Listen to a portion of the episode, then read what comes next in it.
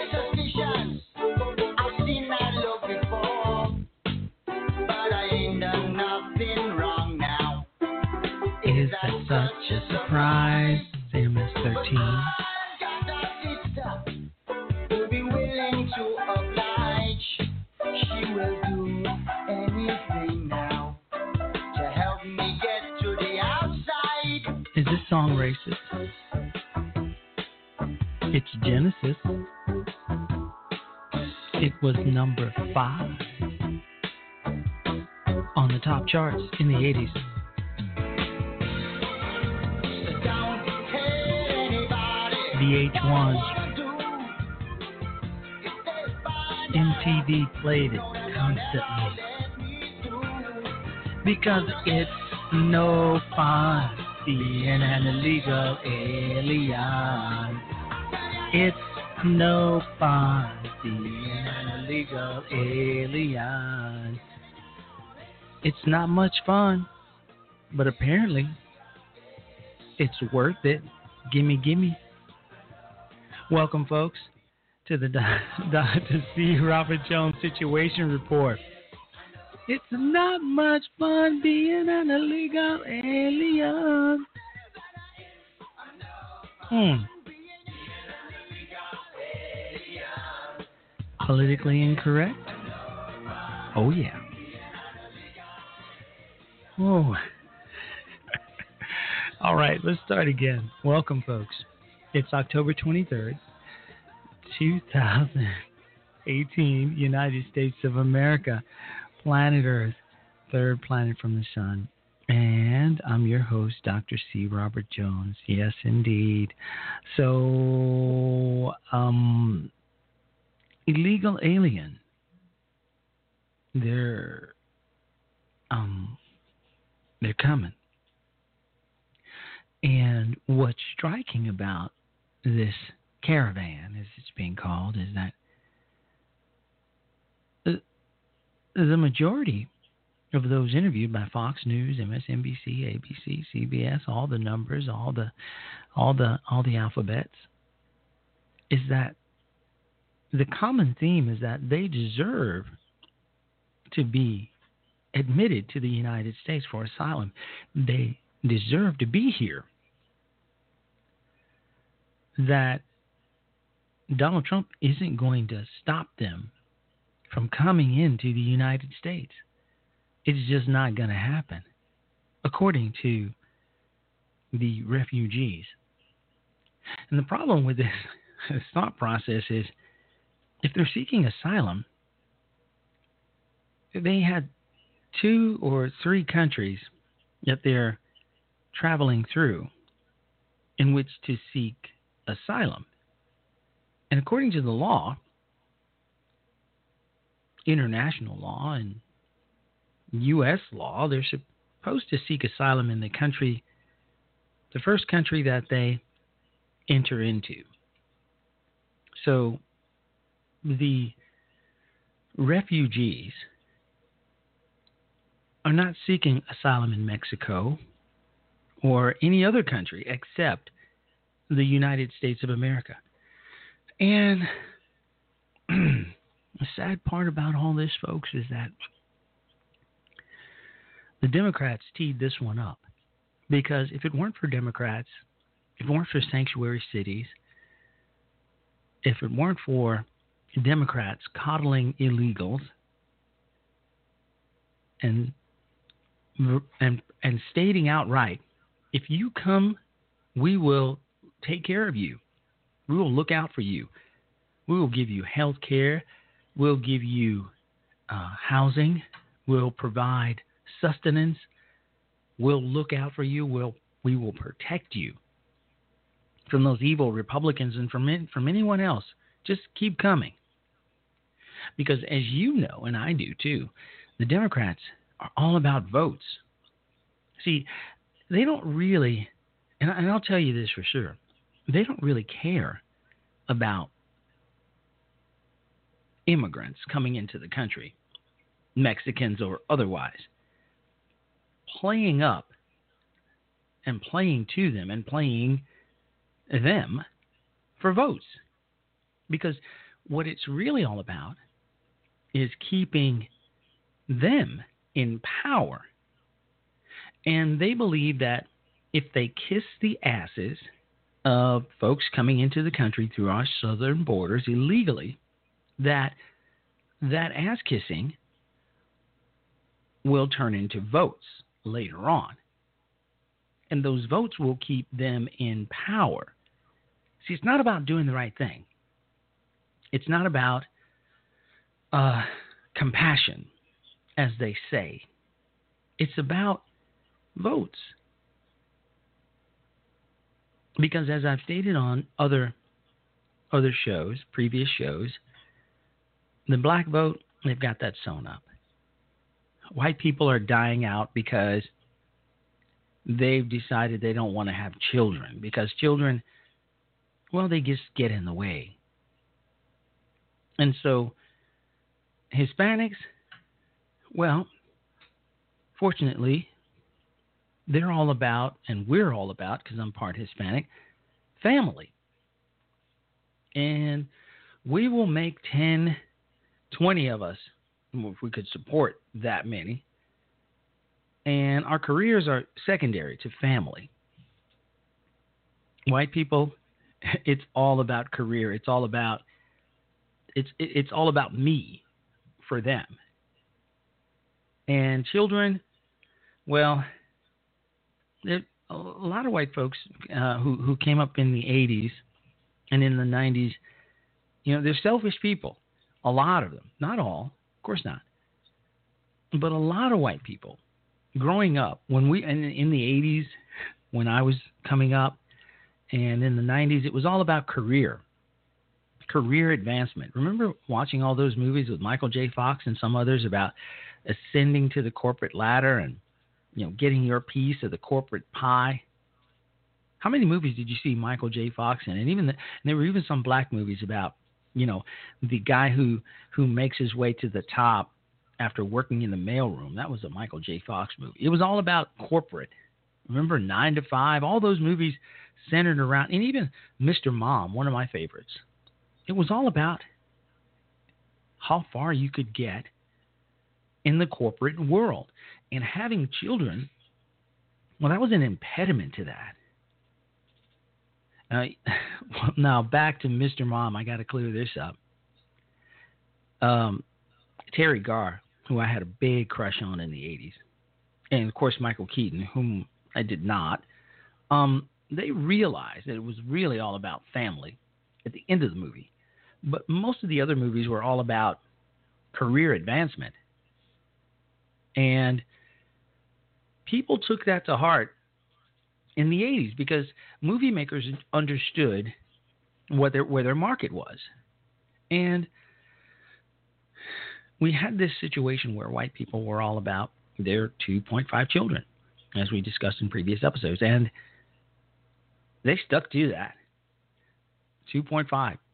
Sometimes it was just 1.0. Meanwhile, black folks are cranking them out. Bam, bam, bam, bam, bam. Hispanics cranking them out. Bam, bam, bam, bam, bam, bam, bam, bam, bam, bam, bam, bam, bam. Politicians hmm, huh, where, where can we get those extra votes from? Oh, wow. They look at the demographics, they check the census. Hmm, these Mexicans, these Hispanics, wow, they're multiplying like rabbits. Hmm. They figured out where the votes are going to come from. And that's really what this is all about votes.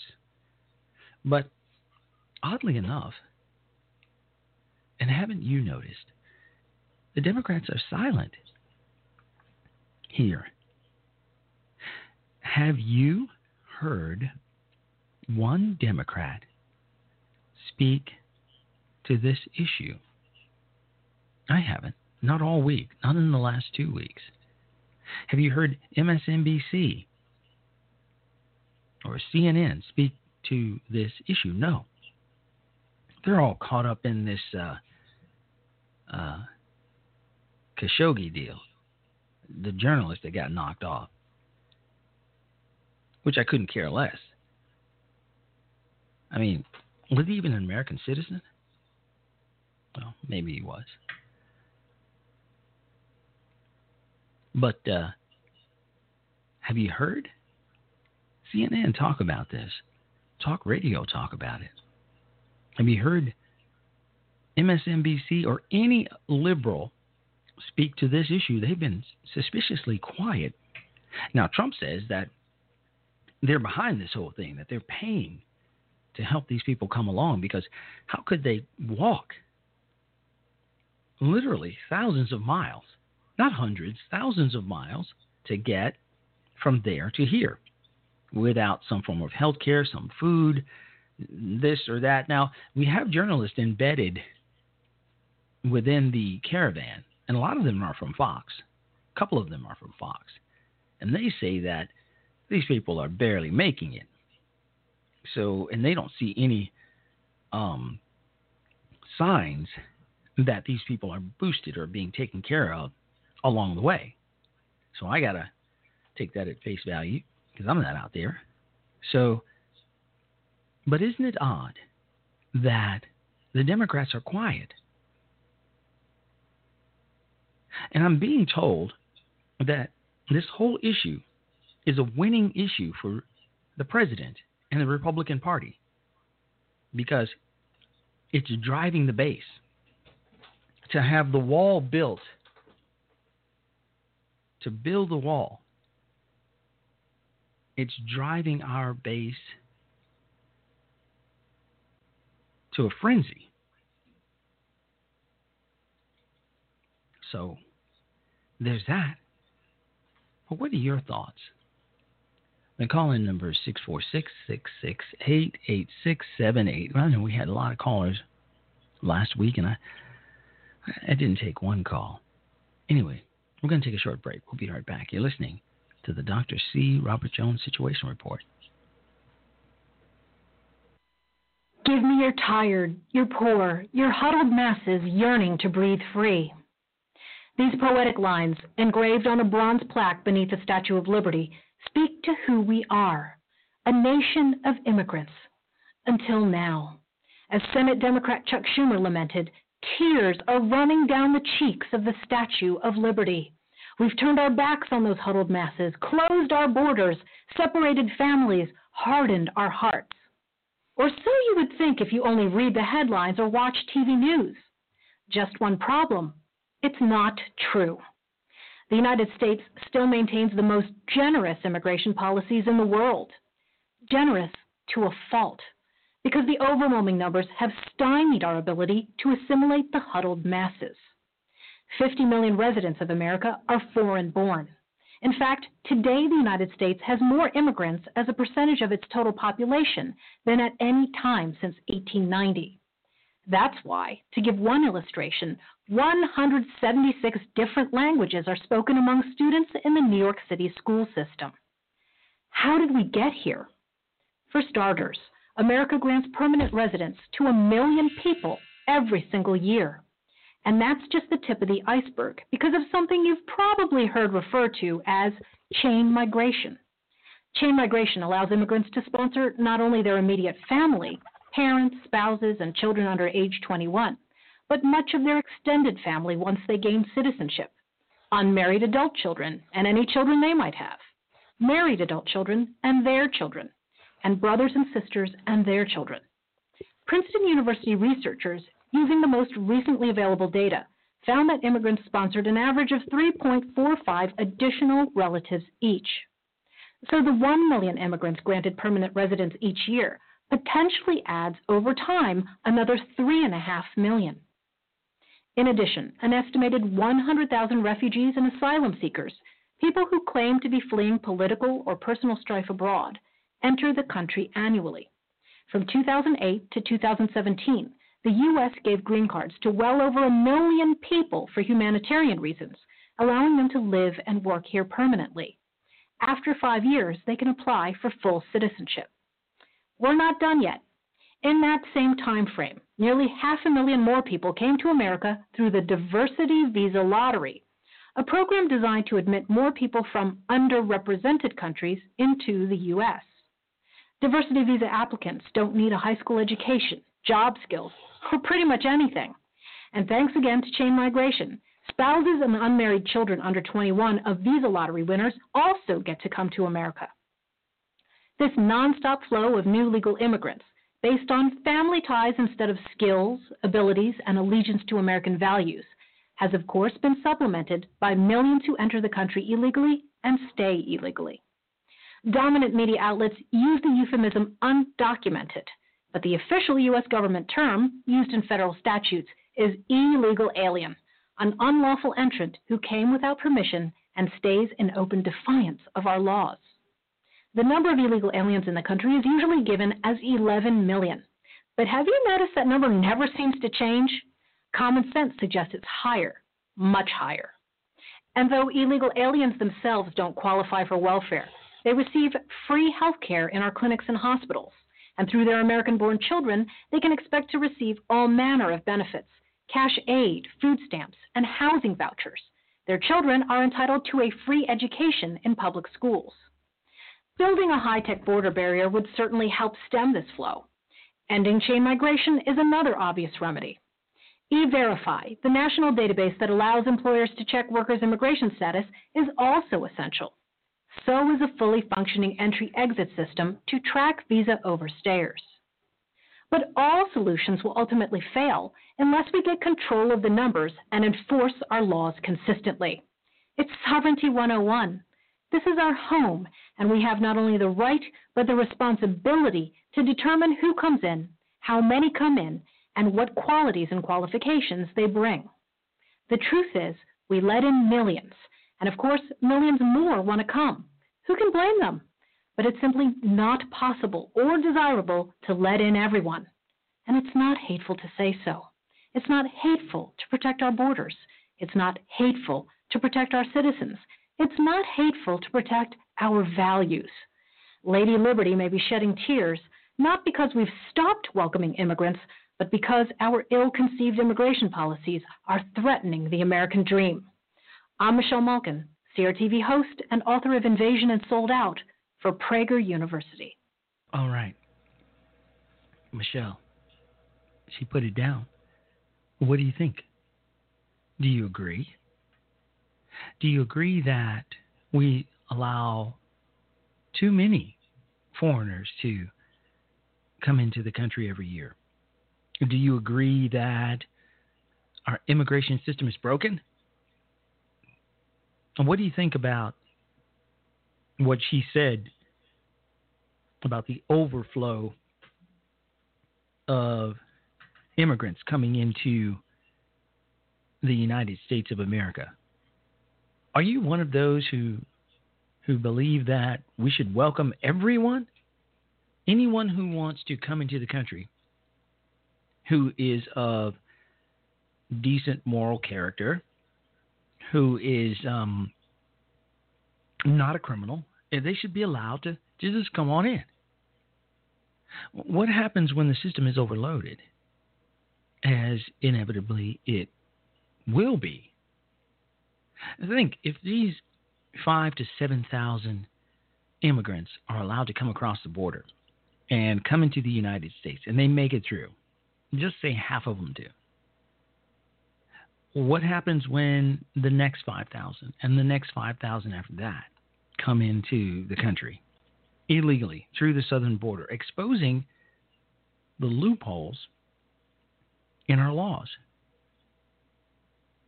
Exposing the fact that our southern border is exposed. Meaning that any type of invasion is possible. Not just of people seeking a better life, people seeking asylum, which is crap, but let's just go with it asylum. Let's say Mexico it's far fetched, I know. But let's say Mexico decides that they want to take back California, New Mexico, Texas, and so on. How easy it is for them to get across. and suppose Mother Russia decides they want to come on through and China or any of our nation's enemies. Well, the southern border is the, apparently the easiest place to come through because if unarmed mothers and children and other people can so easily cross over from one country into the next, well, how hard is it for armed insurgents to get across? But let's get back to more practical matters, ideas, if you will. How many is too many? We have a system here, and it's kind of like an ecosystem, if you will. Follow me. We have a delicate balance. We have goods and we have services. We have an enterprise system, a free enterprise system. Now, we have a market. And then we have so much money that we put into social programs. Because whether we like to admit it or not, a lot of us, especially us uh, conservatives, our country is somewhat socialist. We take care of the sick, we take care of the needy, uh, we provide health insurance for those who don't have it. And even if you don't have health insurance at all and you walk into a hospital, chances are you won't be turned away. And as Michelle put out, you can apply for food stamps. Hell, you don't have to have any papers at all. You can, you can. In some cities, you're allowed to vote and, and, and acquire driver's licenses. There's a lot going on here that the government provides for willingly. But what happens when that's overloaded? And then the government says that we just can't afford. We just can't afford to take care of all these people. We don't have the funds. We don't have the resources. Our system is overloaded. What what happens then? While y'all being so real nice and accommodating, saying let them all in. Now I'll be the first to admit this. I work with some with, with this company that I became a part of. It's called it's a it's a construction company. It's an it's a high tech uh, company that provides cabling and and a lot lot of different things. But the majority of our workers are Hispanics, Mexicans. Let's just put it out there. And I've noticed that they work damn hard every single day. And one of the guys who works for me said to me, um, Doc, when you go out with these guys to learn what they do, around 4:30, knock it off. Bring everybody in. Because if you don't, they'll be out there all night. They won't stop. They'll keep working.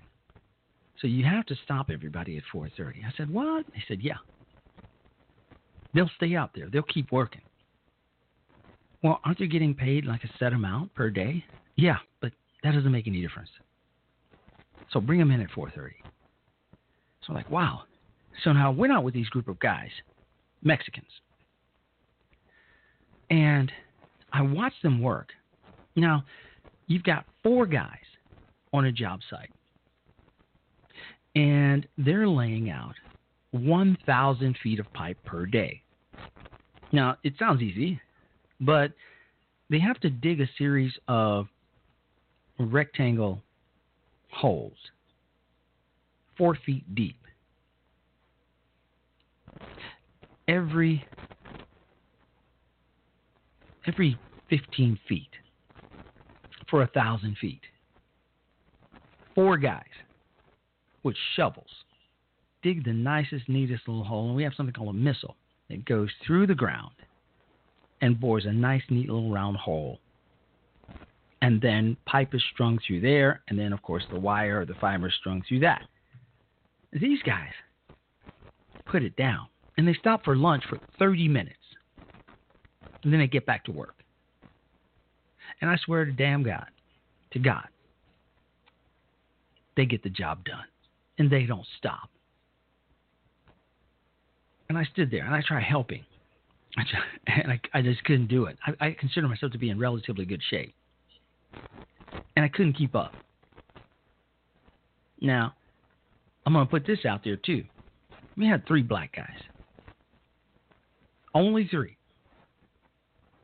Each one lasted exactly one week they either couldn't do the work, which is amounting uh, digging holes, filling the holes back up. Uh, yeah, they're carrying around some heavy equipment. A lot of times, you simply follow instructions of the guys who know what they're doing. But they couldn't last. They couldn't or wouldn't do it. The work was too hard, and they weren't get, getting paid enough. And he didn't want to listen to a bunch of Mexicans. So they quit. One one is fired. One was fired. The other two, they just quit after a week. So if I had to rely on now, now the white guys, well, we got some white guys, we got a few, but they work their butts off too. Not a single one of the new white guys has quit. So there's that. But the three black guys, they're gone. And we got in two more in this coming week. So let's see how that works out. But the point is, if I had to rely on African Americans, so called African Americans, to run my crews, to dig holes in the ground, I'd go broke. My company would be ruined. We'd be done. Game over. There's something to be said about the work ethic of Hispanics, Hispanic Americans, hell, even undocumented Hispanics or illegal aliens. At least they work hard and they'll do a good job. They might work for peanuts, they might work for big bucks. Doesn't matter. They work hard. And I, I developed a new appreciation for my Hispanic brothers when I was working alongside them and I couldn't keep up. So there's that. But illegally, coming into the country illegally, thousands? I can see five or six here, 10 or 12 there. But thousands? Remember, they're going to be coming in through Texas. They're going to be coming in through California. They're going to be coming in through New Mexico those states are going to be overrun. The application process, the detainment process, the everything. And don't forget, if they are allowed through, this sets a precedent for future invasions. You heard me? So, those of you who will say, Oh, let them in. Let them come in and, and, and partake of this, this great American experiment. Don't be cruel. Don't have a heart. Lady Liberty is weeping. No, it's your ass who's going to be weeping when your taxes go up and other stuff happens when your infrastructure is overrun, and guess what? Your taxes go up some more. Everything you buy suddenly costs more. Is it about dollars and cents? No, it's about quality of life. We simply cannot allow every single swinging you know what to come into this country and and partake. We can't just set another chair or another 7,000 chairs at the table. It just doesn't work that way, and it shouldn't. I'm Dr. Jones. We'll be right back.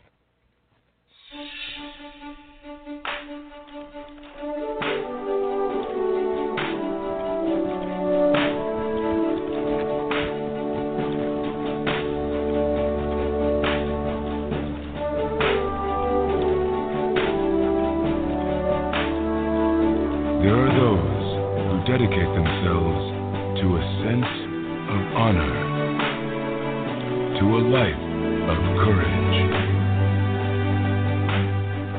and a commitment to something greater than themselves.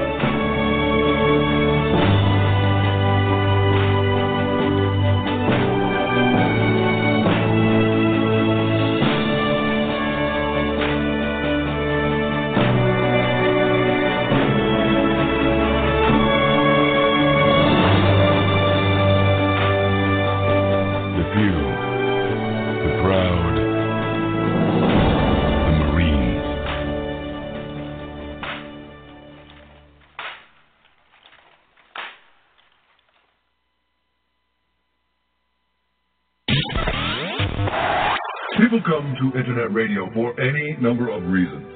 Among the reasons are perhaps they're tired of the pasteurized, homogenized news that they get from their TV, Or some may want their talk radio a little more raw. Well, that's what you get with Internet Talk Radio. Real people with real opinions that give you real conversation. It's not just daddy's talk radio. And it's for people who stay informed and a great way to share ideas and debate issues. Well, let's just say that Internet Talk Radio hosts don't sit in front of the makeup mirror before they go on the air. Internet Talk Radio is a fast growing new media that allows folks to get around the dinosaur media. We Are America United is a network of patriotic radio hosts bringing you honest discussion and discourse that will keep you riveted all day. Check out radio.waaumedia.com. All right, former President Obama back on the campaign trail, taking aim at President Trump and even taking credit for the economic boom. When you hear how great the economy is doing right now, let's just remember uh, when this recovery started, suddenly Republicans are saying it's America. I have to kind of remind them actually, those job numbers are the same as they were in 2015 in 2016. A lot of people have pounced on that comment. So is former President Obama really responsible for the Trump economy? Here to break it down is former chief economist for the U.S. International Trade Commission, Professor Peter Morici. Thank you, sir, for coming back on this morning. What numbers is President Obama talking about when he says they're the same now as they were back in 2015? Well, the jobs growth has been about the same during the Trump first two years as during the Obama final two years. That's a fair statement. But that's cherry picking. Yeah. Growth during the Trump years has been much more robust. We've been averaging growth that's this year we should get up near 3%. That would put us about 50% above Mr. Obama's performance over his, you know, term of office. Productivity growth has been particularly strong, and as a consequence, we're starting to see wages go up. That's really good news. What's more, and now this is important because this is something that Mr. Obama worries endlessly about. Mm. That is inequality. Inequality got worse during the Obama years. They seem to think that that's a Republican trap. It's not. During the Obama years, inequality got worse. Now we're seeing low wage workers getting lots of wage, uh, pay increases, bigger than average, you're, and we're seeing talking, them get a lot of training inequality. opportunities. You're, you're, talking income inequality. The, the, exactly. The in, yeah. Okay. Income inequality is narrowing now that the Republicans are creating an opportunity economy. And yeah. that's a real plus. Now, you know, Mr. Obama can't lay claim to those accomplishments. He regulated the economy. Mr. Trump deregulated. Uh, he reformed corporate taxes, and that's encouraging all this investment and productivity. Yeah, and he also kept interest rates, you know, artificially low. That was a big complaint as well, is that we had such low interest rates for such a long time uh, that it kept uh, the economy more healthy than it probably should have been there was a very cynical aspect of the Obama recovery. And the government borrowed a lot at low interest rates, but also he encouraged young people to borrow a lot for useless college programs. Hmm. I mean, a lot of young people, because they couldn't find jobs, went back to graduate school at second tier universities and took useless programs, and now they're burdened with debt for the rest of their lives. Yeah. He used that to stimulate the economy. I mean, this was the, the worst Fagin act of, of, of any president in the last in the last two generations. Let's look at it, just a couple more things. Unemployment, uh, I went back to 2015, 2016. You saw labor numbers 5 to 6 percent in 2015 unemployment, so he obviously wasn't talking about that in the comment we heard from him just there. Right now, we're at about 3.9 percent. Uh, more jobs than workers is a common thing you're hearing a lot right now. GDP numbers were around 4 percent quarterly. All right, welcome back, folks, to the Dr. C. Robert Jones Situation Report. Listen, you got to have balls as big as church bells to take credit for another man's work, for another man's effort. I mean, how do you do that? What kind of narcissist does that? Just two years ago, or maybe it was it was three.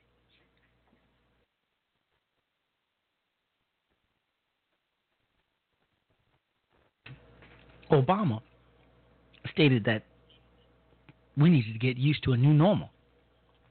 That jobs that were lost weren't coming back. That American exceptionalism was over. That ATM machines were the reason why folks weren't being hired at banks and technology was taking over. The America that we were used to Well, that's over. I'm paraphrasing, of course. He didn't say all that verbatim, but he said it. I mean, that's what he meant, and it was clear what he meant. So I'm not even using my point of view because he clearly stated that the America that we once knew is over. The jobs that were once ours for the taking were, were done. He said these things. Along with if you got a business, you didn't build that. Somebody else did that. Remember that?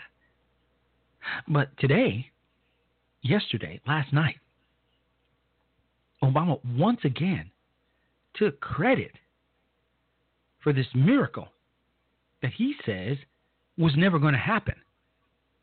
But suddenly, dude is feeling left out.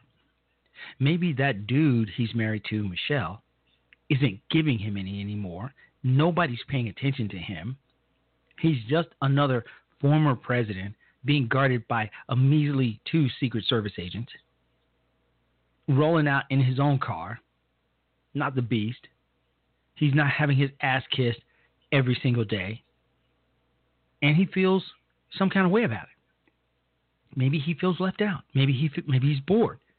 Maybe he feels like, you know, he needs to get back out there. He wants some attention.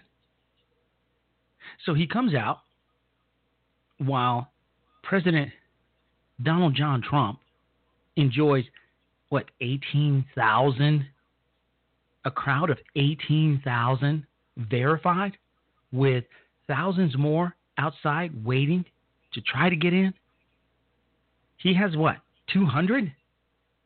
Yeah, you heard me right. He had approximately 200 people verified. This is verified. Joe Biden had slightly less than that.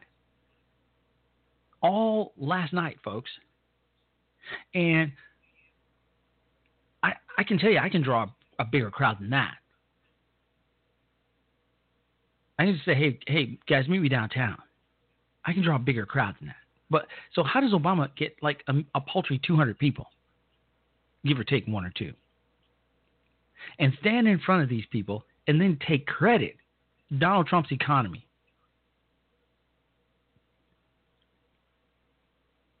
How do you do how do you do that with a straight face? Listen to this. I mean, seriously, folks, how embarrassing is it? IT is a balancing act, and it pays to have a safety net. Carbonite protects business data with cloud and hybrid backup options, offering flexible deployment, secure encryption, and point in time recovery. Learn more at carbonite.com. Nobody ever had the condition of having produced the greatest economy in the history of our country, right? Nobody. President Trump confident in the booming economy and that it will help convince voters to vote Republican in 2018 and perhaps in 2020 as well. But his predecessor, President Obama, was quick to jump back into the fray this week and say, not so fast. When you hear all this talk about economic miracles right now, remember who started it. Remember who started it. Remember who started it, said President Obama. Here now, Laura Trump. Listen to that clown. How embarrassing. There's 200 people. Hard in Michigan today, um, but President uh, Obama, former President Obama, being, and he's trying to convince everybody that this economy is something really that he started. It must be pretty hard to be President Obama, to have been in there, Martha, for eight years, had an opportunity to do so much, and to tell the people of this country that the best they could expect is 2% growth, that that was the new normal. And then to see Donald Trump come in in less than two years and have over 4% growth in our economy, and to see the way that the stock market has hit record highs, that unemployment is at record lows, that must be a lot to swallow for him. Um, it's pretty funny to see him try and take credit since they always try and distance themselves, Democrats, so much from Republicans and this president.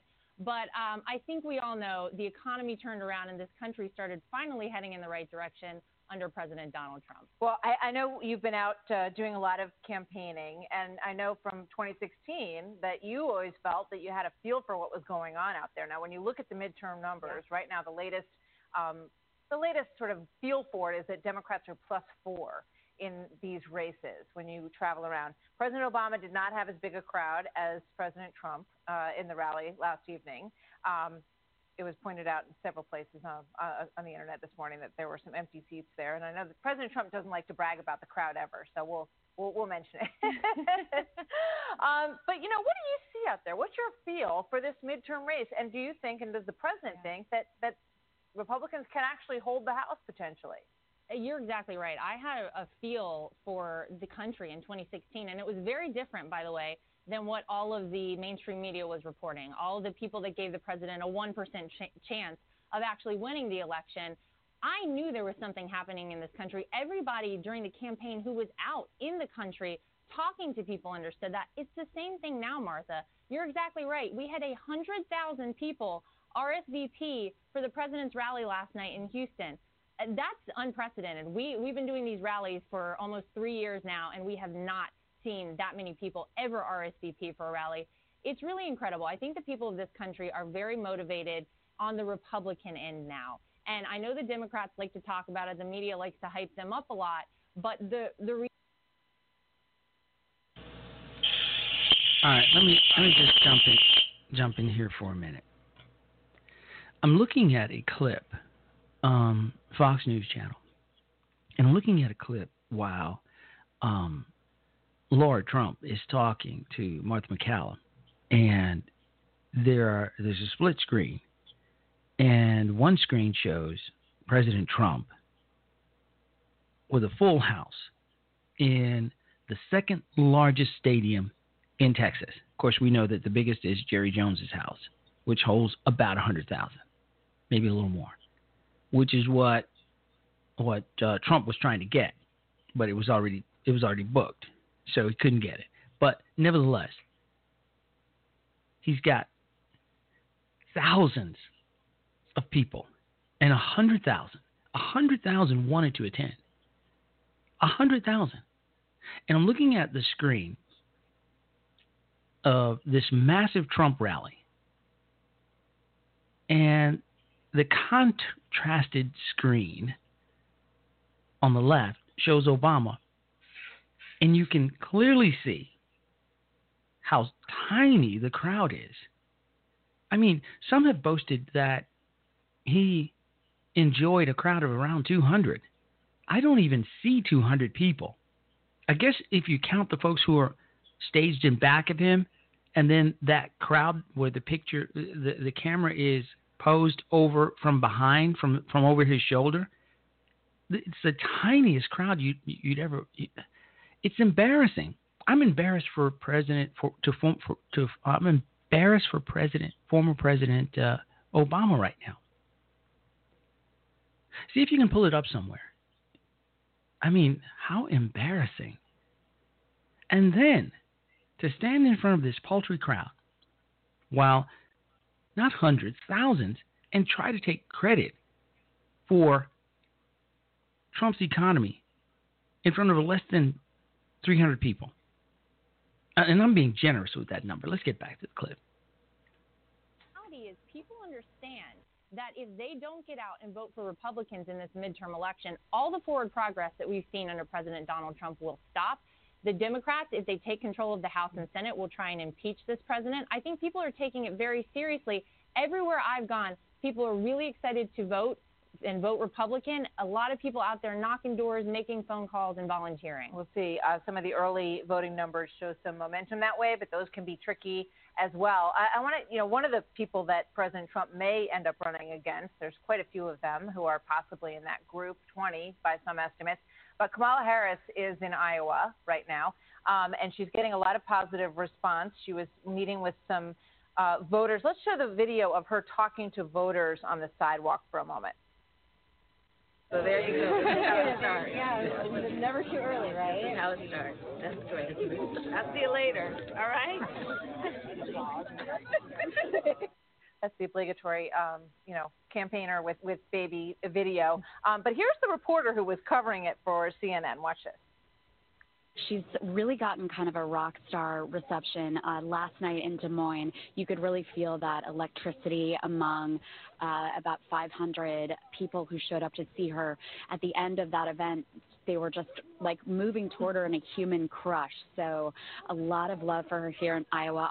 What do you think about that coverage, Laura? Oh, well, it's CNN, Martha. What else are they going to say? Of course, they're going to think that she's the most wonderful thing to ever happen. Um, what we have, Martha, is a results president. This is a president who is delivering for the people of this country.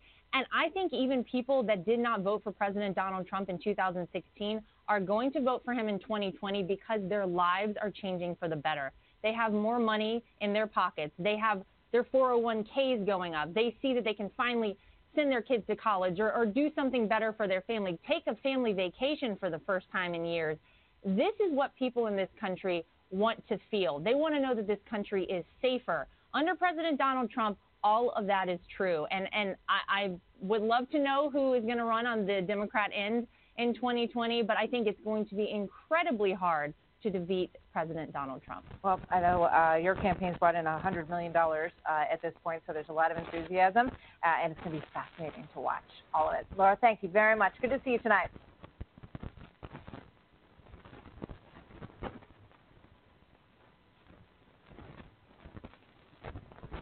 All right. let me ask you this. Well, let me just state this. I know that a lot of you out there, and who are who, who are listening to the sound of my melodious voice. Some some of you are my friends. Some of you are family. And some of you who are friends and family don't care for President Trump. You don't like him. You think he's gauche. You think he's boorish. He's a pig. Some of you are just dumb enough to think he's even a racist. And that's okay. That's fine. You don't like the man. But do you like prosperity? Do you like a strong country, a strong, strong borders? Do you like the economy the way that it's going? You know, I talk to black folks out there and they say, I can't stand Trump. He's a racist. He's this. He's that. He's this. He's that. Blah, blah, blah, blah, blah. And they listen to the lines, the lies on CNN, MSNBC, and other other venues that that that would love to see the downfall of this president. And they listen to the sound bites and they and they regurgitate to me the same old sound bites. And I'm like, okay, have you checked the job numbers, my man? Job numbers among African Americans, black folks, are at their lowest since the Great Depression. The Great Depression, my friend, back in the 30s. Hispanics, women, everybody. Everybody's doing better financially, living a better quality of life under this president. Now, if you don't like him, okay. When he ran, I didn't like him either. My guy was Ted Cruz. My guy was Marco Rubio. I did not want this guy. But once he received the nomination and won, I stood behind him because he's a winner. And I love winners, and I like to be associated with winners. And more importantly, I like to be associated with a man and an administration that is lining my pockets with bread and making sure that it's the country's safe for my children and grandchildren, making sure that he dots the I's and crosses the T's and fulfills every single campaign promise because they were all damn good. That's what that's what turned me on to President Donald John Trump. Because a real man and admires another real man. And what is a real man? A man who takes care of his business. A man who does what he says he will every single time. A man who can be counted on when the chips are up or down. That's a man. A man who handles his business. And guess what? Donald John Trump handling that business, my brother and sisters and amigos and everybody else. So, celebrate me home, baby. Donald John Trump is handling things. He's taking care of business. And I want to thank you for listening. You've been great. And tomorrow we're going to pick this up. We're going to pick this up again. In the meantime, Celebrate a brother home. Because they coming to America, baby. And we need to stop their asses. Just trying to keep it real. All right, good night, folks. You've been listening to the Dr. C. Robert Jones Situation Report. God bless you, and God bless the United States of America. Celebrate me home.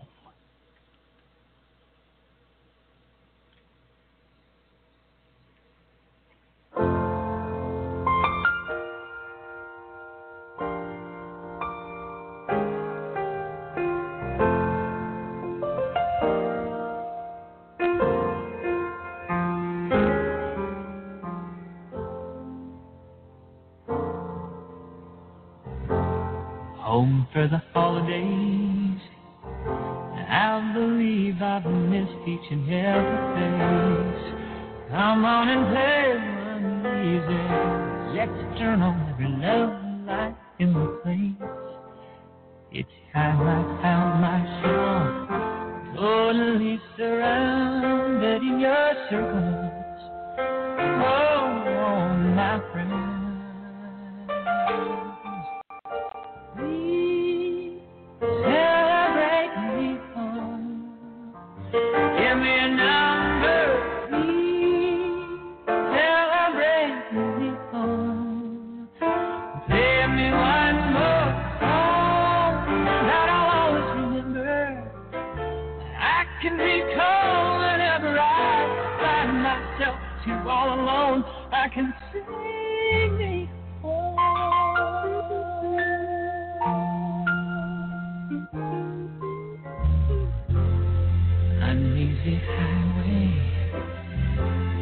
traveling where the western winds can fly. Somebody tried to tell me, but the man forgot to tell me why. I gotta count on being gone. Come on, woman, come on, let